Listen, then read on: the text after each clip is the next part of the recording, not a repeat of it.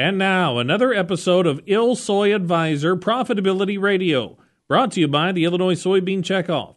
IllSoyAdvisor.com is your best source for soybean management information. We're visiting with Todd Doehring. He's a director at Centrec Consulting. He's also, what we'll talk about today, the vice president of the Farm Financial Standards Council. What is this council? So it's a group that was formed in 1989 to try to bring uniformity and integrity to financial analysis in agriculture. There's such a wide variation in how uh, how financial statements are put together. Uh, so this was a group that was formed, comprised of lenders and farmers, academic folks, accountants, consultants, people in the input supply industry, farm managers, a whole host of people in 1989 with the intent of developing guidelines that would provide some conceptual understanding and outline and define ratios and provide some examples for how financial analysis can be conducted in agriculture. That's interesting to me. So, if, if I have to file taxes and maybe even on a quarterly basis, wouldn't the record keeping that goes into filing those taxes then tell me how I'm doing, basically? You know, whether I'm operating at a profit or loss? Well, it would be nice if it were.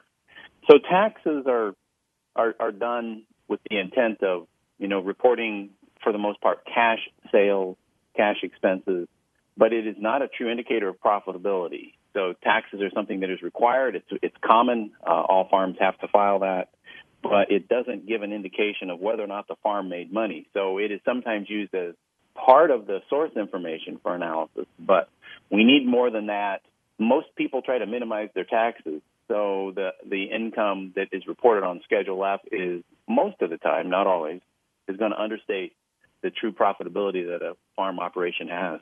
Wow. Okay. So if I do that for a few years, if I don't have a true understanding of what my profitability is, then that certainly would impact business decisions one way or another. It, yes, it can uh, can certainly do that. Um, yeah, it, you, you may not have the the latest information or, or know exactly how well you're doing. And furthermore, I think it speaks to the lenders that a farmer would be working with because if they have a, a good understanding of their financial information as opposed to relying on the lender to do the analysis and try and get to the point where they measure the accrual profitability within the lending institution, I think it it tells the lender that you know the, the farm is aware of the issues. They're they're at least moving forward to try and understand did the farm really make money or not, and if not, what can we do to to correct that? Yeah, yeah. If not, why not? Yeah. The council also has financial guidelines, so some ratios that are common to all parts of agriculture. So someone says, "Well, my operation's rather unique, but there are some business models or some ratios that, that would hold true, uh, maybe universal." Yes, agriculture is such a diverse industry. So many different types of production, crops and livestock, all across the U.S different production methods, even for the same crop. So, an incredible variety.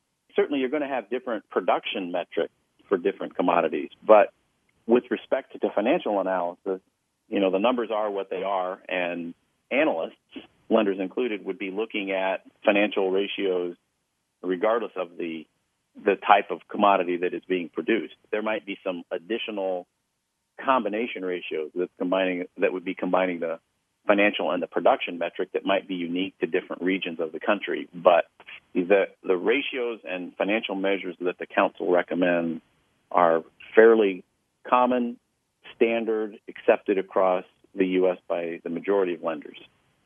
Yeah, it could be interesting because if I'm doing my own bookwork and I can go to someone saying, well, here's my income. Here, you know, I had, uh, you know, we sold our grain at the right time. We had big yields. Here's our income for the year. So you know, why can't we get further financing to advance this next purchase or project? And then the lender can come in and say, well, so here are the ratios, and those don't exactly align to where we want to move forward. Is that a conceivable scenario? That is, and I think it also can then lend to discussion about how were the financial statements put together because there are differences uh, in across the country uh, in, in how those statements are put together, and, and how the statements are put together ultimately affects how those ratios are computed. Mm-hmm. And and further, it can it can foster that discussion between the producer and the lender You know, is the information system on the farm capable of providing the information that is needed? What can be done to enhance that information? You know, what sort of steps can be taken to increase the quality of, of information that the, the farm operation um, is both tracking and getting out of the accounting system. Yeah. So, Farm Financial Standards Council, you know, a farmer could be a part of that council, and, and I would always also think that as farms continue to change, and some members of the farm don't necessarily have as dirty a fingernails, if you know what I mean. Someone who may be more just specifically toward record keeping, they then could be part of this council. Oh yes, for sure, and encouraged. We we would love to see more producers as part of the council. So at present, there are over 150 members. You know, lenders, accountants, consultants, folks from academia, but uh, we also do have producers in the past have been on the executive group as officers of the council. Uh, yeah, and they're a vital part for that. That's Todd Doehring, Vice President of the Farm Financial Standards Council.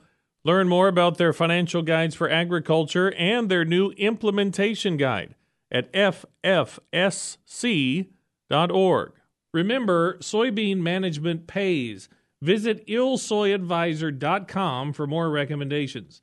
That's ilsoyadvisor.com. Funded by your soybean checkoff.